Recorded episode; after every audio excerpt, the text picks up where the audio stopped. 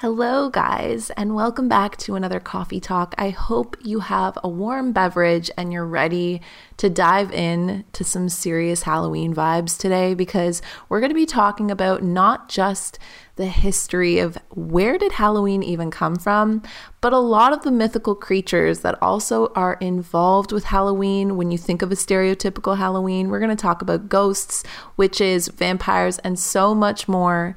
So before we dive in, I'm going to leave you with a quote from good old Halloween Town. It says, Magic is really very simple.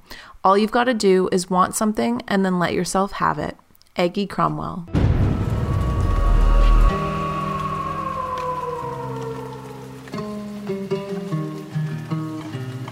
Hello, everyone, and welcome to day 26 of Youtober and the last and final Youtober themed coffee talk of the month. With it being only a few days away from Halloween, we could sit down with some caffeinated warm beverages and get really into that cozy Halloween mood. I didn't know if I wanted to talk about ghost stories or if I wanted to talk about like witchcraft or if I wanted to talk about, I don't know, like zombies or whatever. And I get really intrigued about the origin of things. Like, where did this begin? And it got me thinking, like, when did Halloween even begin? What is the history of Halloween? And why do we associate things like witches and ghosts and like the devil and like everything that we basically associate Halloween with? Why do we do that? So I want to jump into some Halloween folklore today. We're gonna get super into the whole Halloween vibes.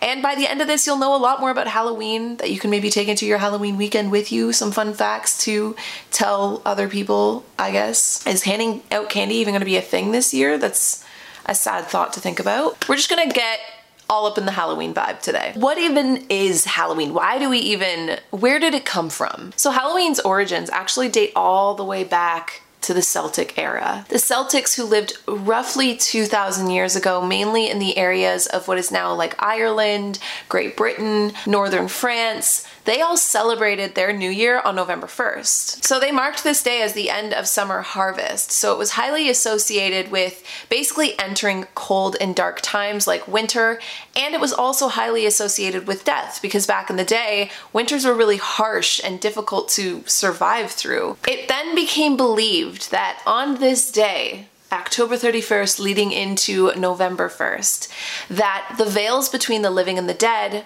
would basically kind of fall or evaporate, if you will. And so people would have giant bonfires and they would dress up in all different types of symbolic characters to basically ward off the ghosts. Then in the 8th century, Pope Gregory III declared November 1st as All Saints' Day. When this happened, All Saints' Day started to incorporate some of the traditions of the ancient Celtic festival of Samhain. The evening before All Saints' Day started to become known as Hallows Eve, which I mean, you can see how then later turned into Halloween. So by 43 AD, the Roman Empire had basically infiltrated and taken over a lot of the old Celtic territory. In the course of about 400 years, the Roman Empire ended up ruling most of the Celtic lands, and two of their Roman traditions ended up almost kind of I guess like conjoining with that Samhain tradition or the Samhain festival. The first tradition or event or celebrated thing that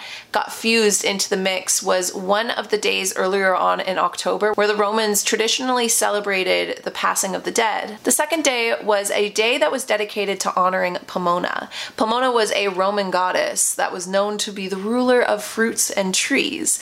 This is why it is said that back in the day it was a tradition to go apple bobbing. Like, you know, when they put apples in a barrel and you dunk your head and you're trying to bite into the apples. The origins of that and why it's tied into things like Halloween, specifically apples and all of that, isn't just because of the seasonal aspect of apples. It's actually because it was part of the tradition of this Roman day of celebrating Pomona. Now, the celebration of Halloween became very limited in colonial New England. Instead, though, Halloween made its way overseas and started to become popular in places like Maryland and a couple other of the southern colonies. And with that, a very Americanized version of Halloween began. Now, this is when we start to see the tradition of parties that were held to celebrate the harvest of autumn. All these neighbors would get together and basically tell stories of the dead and try and tell each other's fortune and sing and dance and celebrate. Now, in the second half of the 19th century, America became flooded with a bunch of new immigrants, many of which were fleeing the Irish potato famine.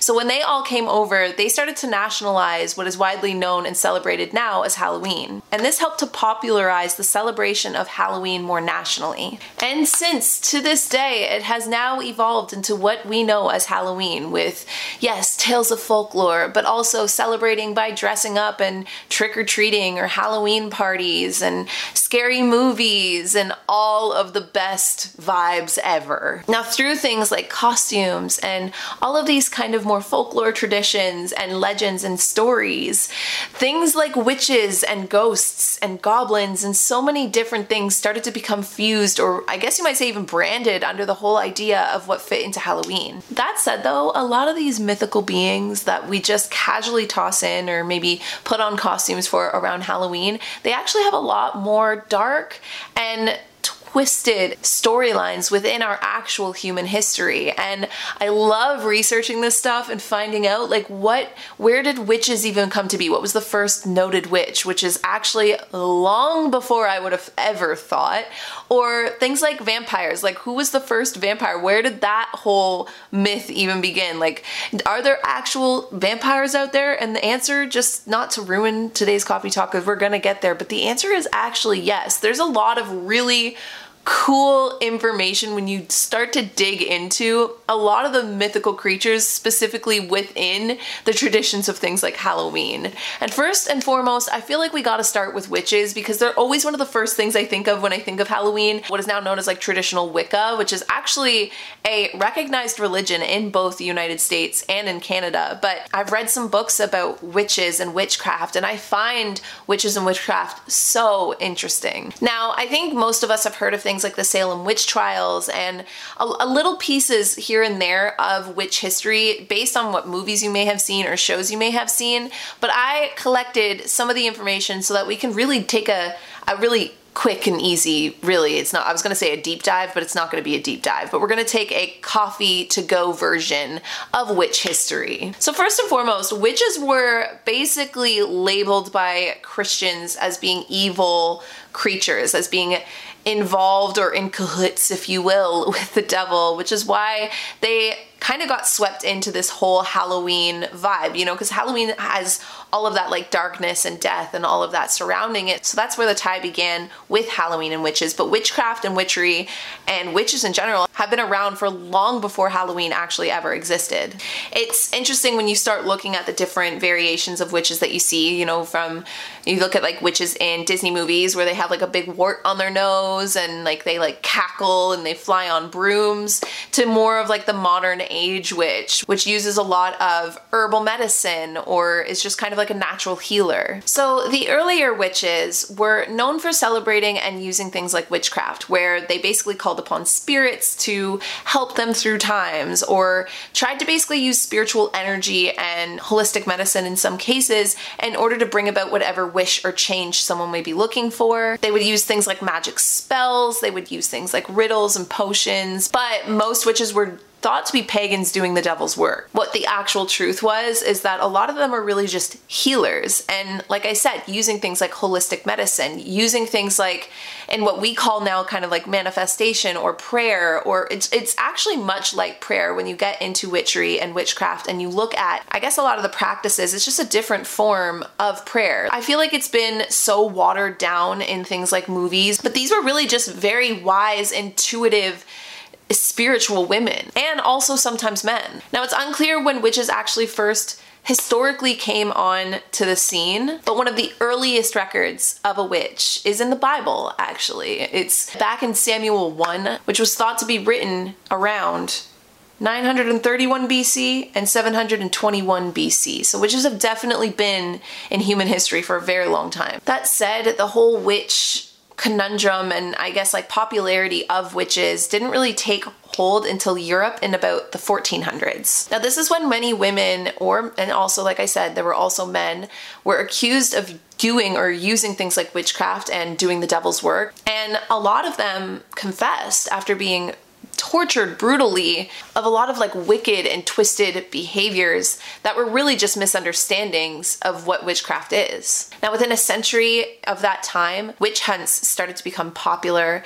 People started to become convicted of crimes, and many witches were executed by burning or hanging. And unfortunately, this is actually really, really sad, but single women, widowed women, and women who lived more on the outside or the outskirts of society were more specifically targeted. So, in between the year of 1500 and 1660, it is suspected that nearly 80,000 people were put to death solely for being labeled a witch. And roughly 80% of that 80,000 were women that were said to be involved or doing the devil's work. Now, in 1486, there was a book that became highly popular that was released. Its translated title is called The Hammer of Witches, and it was basically a guide on how to identify and be able to pick out a witch or to catch a witch. It basically labeled witchcraft as a hoax. And it became kind of like the backbone that a lot of Protestants and Catholics used to attack people that would practice witchcraft. Now, this fact I thought was really cool. For more than a hundred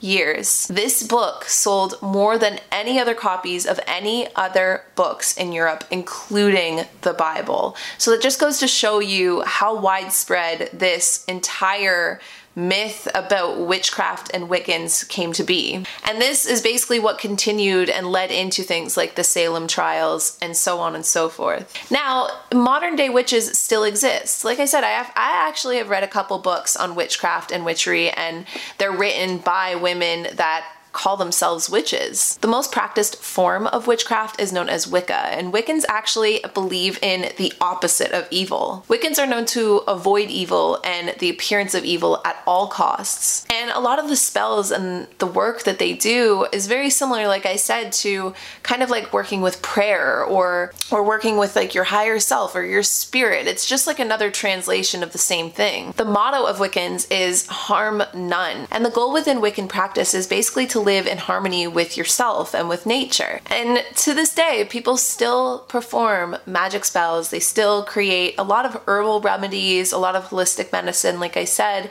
and a lot of this still exists in today's world and is still known as witchcraft.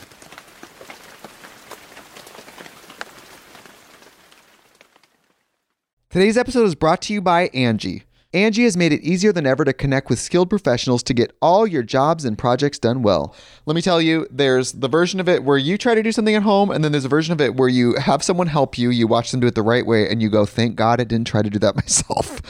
I have fully done things around the home that I think look good, and then a bang in the night, and I wake up to a shelf collapsing, a painting falling off the wall. Like it, I've I've seen it all go south. I own a home, and I can tell you, I know how much work it can take. Whether it's everyday maintenance and repairs or making dream projects a reality, it can be hard just to know where to start. But now all you need to do is Angie that and find a skilled local pro who will deliver the quality and expertise you need. Whatever your home project, big or small, indoor or outdoor, you can Angie that and connect with skilled professionals to get the project done well. Right now, one of my wish lists is I want a bike for my condo in Milwaukee, and I would love to rig it up on a pulley in the ceiling because I have one of those like lofted ceilings. But I'm so scared to try that on my own. Angie has 20 years of home experience and they've combined it with new tools to simplify the whole process. Bring them your project online or with the Angie app. Answer a few questions and Angie can handle the rest from start to finish or help you compare quotes from multiple pros and connect instantly, which means you can take care of any home project in just a few taps. Because when it comes to getting the most out of your home, you can do this when you Angie that. Download the free Angie mobile app today or visit Angie.com. That's A-N-G-I dot com. Now, I can't think about Halloween without thinking about vampires. So, of course, I thought it would be really fun and cool to find out a little bit more about the history of vampires. So, a vampire is basically a mythological creature that is said to roam the earth at night um, because sunlight tends to be a weakness in all different forms. I mean, if you're talking Vampire Diaries, you got to get a daylight ring. If you're talking Twilight, you sparkle in the sun. So, mainly they're known to roam at night or in dark places and drink the blood of humans and and basically drain them dry. It is thought that Bram Stoker, the man that created the well-known Count Dracula, had basically gotten his entire inspiration off of a man that was called Vlad the Impaler. Now, Vlad the Impaler was born in Transylvania, Romania, and he ruled Wallachia and Romania on and off from roughly 1456 to 1462. Now, when you look within history, there are some notes of him being a just man,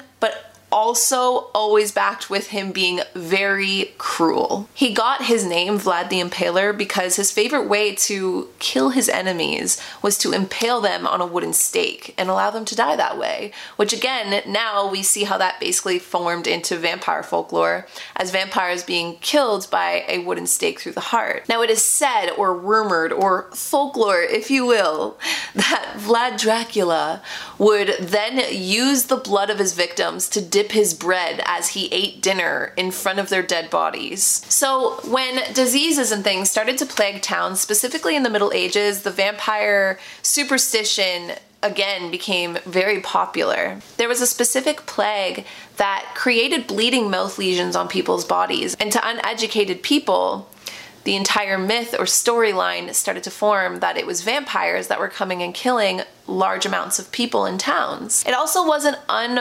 common for someone who was showing any signs of physical or mental distress in certain ways to also be labeled as vampires, or anyone with certain diseases to be labeled as vampires. For instance, there's this disease that was known as porphyria, which would cause blood blisters if you went out into the sunlight. So your skin would start to blister and it would look almost like like in vampire movies now where vampires start to burn up like they can't be underneath the sun. The other really interesting thing is that this same disease, some of the symptoms of that disease can be alleviated by drinking blood. So again, you take those facts and you can see how the common vampire folklore really started to form. That said though, other diseases just as commonly as rabies, like if you if somebody had that, that would be another indication another example of people being said to be vampires that were actually just having a normal human reaction to, to types of diseases. You were still a person that could die, like you weren't the living dead. Now, when suspected vampires back in the day would die,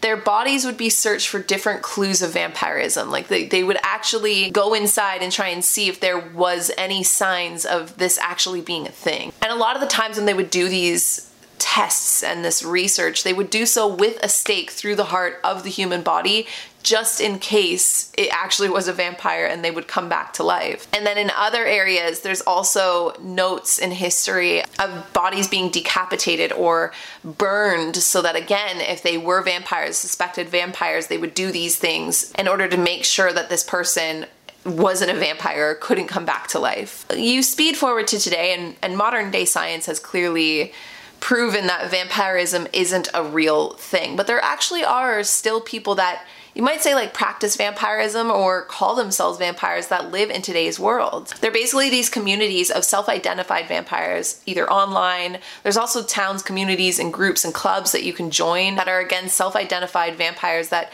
drink blood of willing donors, people that are willing to donate their blood to these groups. Now, these can often be normal seeming, and I use normal in a weird, you know, there's no such thing as normal, but they can be like people that you wouldn't necessarily suspect that drink small amounts of blood in order to, and again, this is like, you don't know if this is actually true information or not, but I feel like it's like maybe misled information that drinking blood can have some health benefits. Most people that do, and if they do practice vampirism in the modern day, do so in private because of obviously, I mean, it's not a common thing. So I think a lot of people are probably, they just don't want to be bothered with judgment. They tend to keep to themselves, specifically within these groups. I remember watching a Jerry Springer episode like way back in high school about a guy who had was a self-identified vampire and thinking that that was like an interesting thing, but I'd never thought of it until I was researching for today's coffee talk again and I didn't realize that there were full-on communities of people that are still or that that call themselves vampires even knowing, like I said, that modern day science has proven that this isn't a thing. Another interesting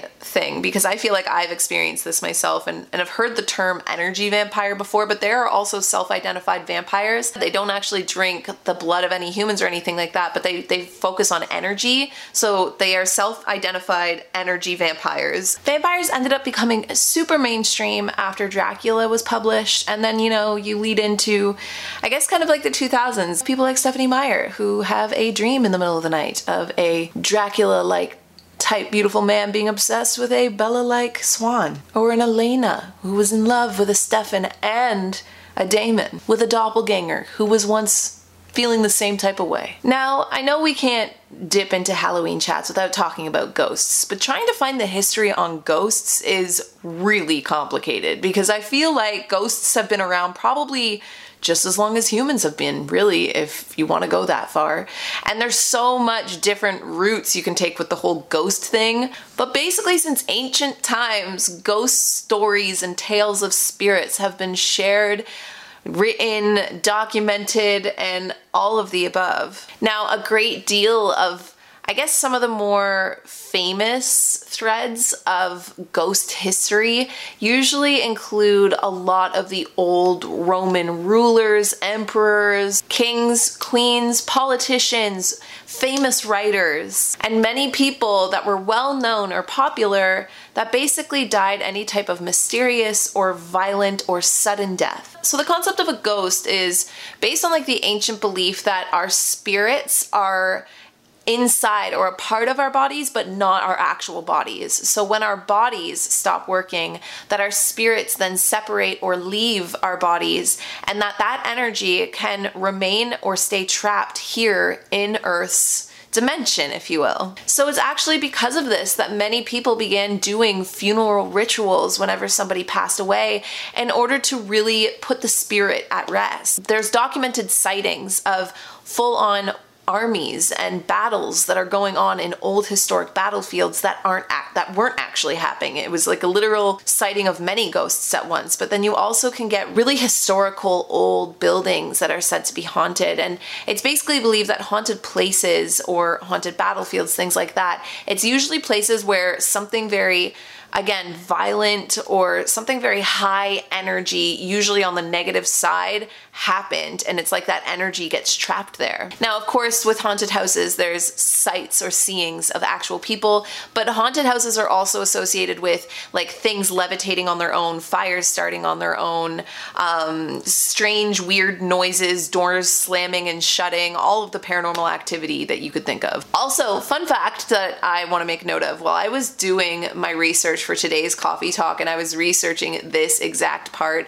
I'm in the part of my notes right now while I'm going through our chat today where I wrote in capital letters, like my ears just started ringing like crazy. So as I got into this whole ghost world, all of a sudden my ears started ringing really loud, which I thought was just super weird because again, if you're superstitious at all, that is said that is said to be like a sign of you know, an energetic shift in the air. So I just thought it was really weird. I mean, again, I don't really know if I believe in ghosts. I actually would probably say I lean more towards believing, solely because I've had my own weird experiences with ghosts and I've posted story times on that. Actually, I think the very first Youtober I ever did, there was a full ghost story time about this ghost that was sticking around me and my friend Maggie when we lived in this really old house from the 1800s back in my hometown.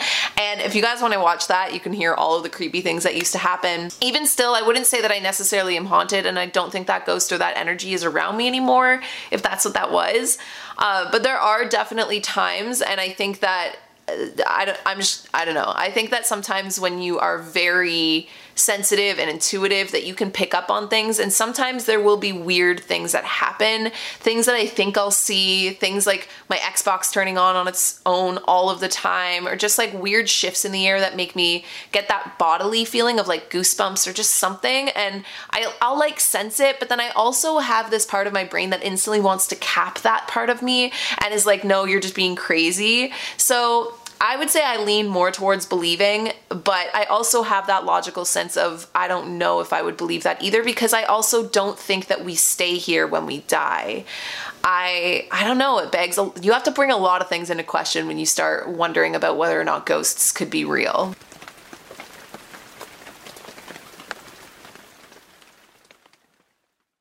So, next, I want to talk about good old Satan. Let's jump into the devil folklore, shall we? Because, I mean, all I got, okay, the only thing I can think of now is how every single, like, Netflix, I guess, like, supernatural show has taken the devil spin. And, and Vampire Diaries did it too, but I, last year, I watched the third season, I think it was, or whatever the most recent season of Sabrina the Teenage Witch is on Netflix, and they just went, like, a whole new route with the whole, like, devil and Satan thing.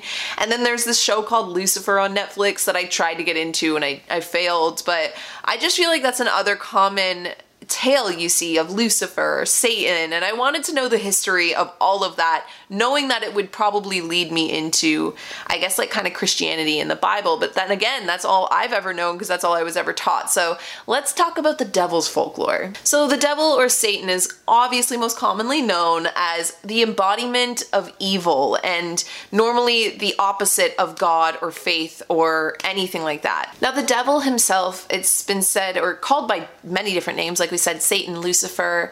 Um, it's a part of many different religions, though it's all believed kind of separately. And over the years, the story of Satan and the devil has basically compounded and, and grown upon itself to include things like physical appearances of having horns and a devil's tail, um, of being an amazingly handsome man, which is my favorite version of the devil, if you ask me. But to this day, there are still all walks of life that have a still like a still instilled fear of the devil. And again, I believe I could say I could say I believe that in the sense of I I don't have a fear of the devil because I I don't really I don't want to like actively attach to any kind of fear. Um, but I will say that I'm like anti evil, and I feel like the devil or Satan, and, and, we're about to get into this, but I basically feel like he's just the embodiment, like the human embodiment of evil. And humans humans have done this for so long in history, including like with mythological creatures and things like that. But we tend to personify things that we don't understand, and I feel like us creating things like the devil or Satan were us personifying evil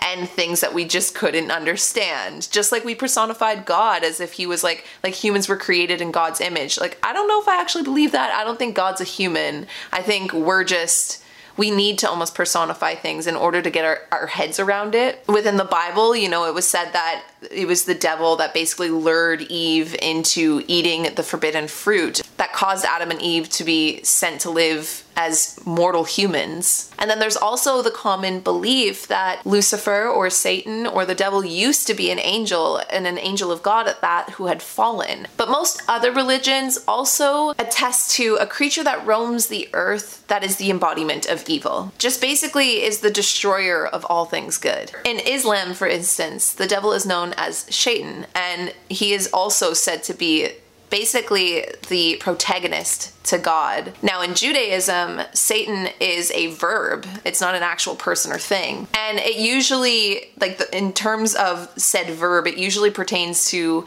any kind of lust or temptation, uh, kind of like that whole symbolism behind Eve eating the apple, but in a different way. Like any kind of hardship or, or anything that tests you that you need to overcome. In Buddhism, it was Mara or Mara.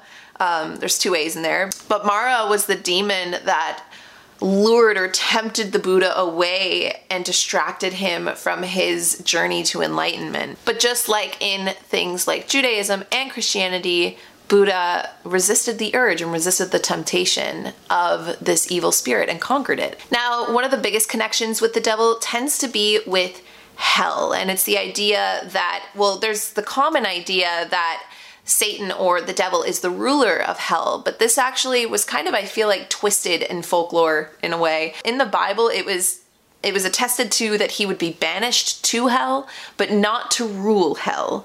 And so I don't know where that kind of came along the way, but I feel like, again, with that personification of evil and hell being kind of like the place of evil, maybe it just made sense that he would be the ruler. There was a poem called The Divine Comedy that became extremely popular in the 14th century that also alluded to the idea that Satan was the ruler of hell. So that could also be where that idea came to be or started to popularize. In this poem, it was believed that God created hell when he banished Satan and all of his evil demons, and that cre- it created this hole in the center of the earth where hell be- came to be, and that's where Satan and his demons went, and that's where this poem basically creates this storyline that the devil rules hell and that God rules heaven. Now, while the Bible actually doesn't really talk about what the devil looks like, by about the Middle Ages, it had come to be very common to think of Satan or the devil as a man with horns, a tail, a pitchfork, to be burning red, or to be just gorgeously dark, tall, dark, and handsome man uh, with evil eyes, but and also maybe possibly horns and like the pitchfork. It's said that the religious translations of things like eat the devil and Satan are, mm, you know, controversial because you're getting into controversial topics there when you bring up anything to do that are that it lies so heavily within the tapestry of life and like what it, why we exist, what the duality of light and darkness is. Like, does that come into play with the whole heaven and hell? Do, do, those places exist? Are they just, like I said, kind of like personified stories or landscapes or people that we've created to try and understand things that are really hard for our brains to grasp, even though our bodies tend to kind of feel it, you know? Um, I'm getting a little cosmic right now, but regardless of any of the controversy, it is definitely a common thread throughout all of the writings that the devil is an evil person or an evil doer. And to this day, many Christians actually still believe that he's transformed the earth to where it is today, that that's why there's so many terrible things that tend to be happening. But just again, to to look at all sides of the pancake, the Church of Satan, which the people within the Church of Satan are known as Satanists. They're known to not worship the devil, but to celebrate him as a symbol of temptation, of challenge, of atheism and pride and liberty and challenge and temptation. And I guess kind of just like the opposite side of that spectrum of the human experience of joy and faith and good and light and all of that. Now, that said, there we have to if we're talking about the history we got to put it all out there there's also groups that are satanists that are worshippers of evil. And it's again i guess it's like I, don't know if i've just been naive or what but it's always when i go to do research for coffee talks that i find out facts that i'm like no but it's true. There's groups out there that worship the devil as a deity as if he's a, an actual god. And they'll often perform like satanic rituals and or make like satanic pacts also known as deals with the devil. The cool thing about halloween is that I've always loved the idea of it being that kind of embrace of the things that scare us. You know, like you willingly watch scary movies to spook yourself out. We willingly embrace these creatures, these ideas of things that we've kind of shunned away from or feared ourselves away from in human history, specifically with like ghosts and witches. And of course, it's created or been. Uh, I don't want to say branded because I feel like that's such a 2020 way to explain Halloween, but I do feel like a lot of these things have been so deeply entwined with things like Halloween that it's easy to kind of forget where these common creatures or myths or story or folklores come from. So, looking into the human history of a lot of these things and actually finding out how deeply entrenched they are in things like human history and human religion and just how we even how it all came to be what it is today is so beyond interesting to me because it doesn't just put me in the Halloween mood. I also always feel like I learned something new. We need to know where we come from to understand how we got here. So there you have it. That is just a very small scale version of some of the history within a lot of the Halloween folklore and a lot of the Halloween creatures and things that we know to be a part of Halloween today. I hope it put you in the Halloween mood. There were a couple others I wanted to include in here, like werewolves and zombies and things like that, but we would have just been sitting here talking folklore forever, which would have been a mood, but you know, I'm sure you guys have other things that you want to do. And we have other Youtober videos to get to 2016. So if you type Youtober into the YouTube search engine, you will likely find a lot of my Halloween fall content. So feel free to come take a dive. And aside from that, in terms of coffee talks, I will talk to all of you guys in November crazy thing to think about. Um, in terms of Youtober journeyers, then I will talk to all of you guys tomorrow. Bye, guys. Grand Canyon University makes earning your degree possible with over 130 academic programs for traditional campus students, with more than 80 bachelor's programs offered online. GCU provides you with the personal support you need, from complimentary unofficial transcript evaluations within 24 business hours to scholarships, academic support, and your GCU graduation team, led by your own university counselor. Find your purpose at GCU. Private, Christian, affordable. Visit gcu.edu.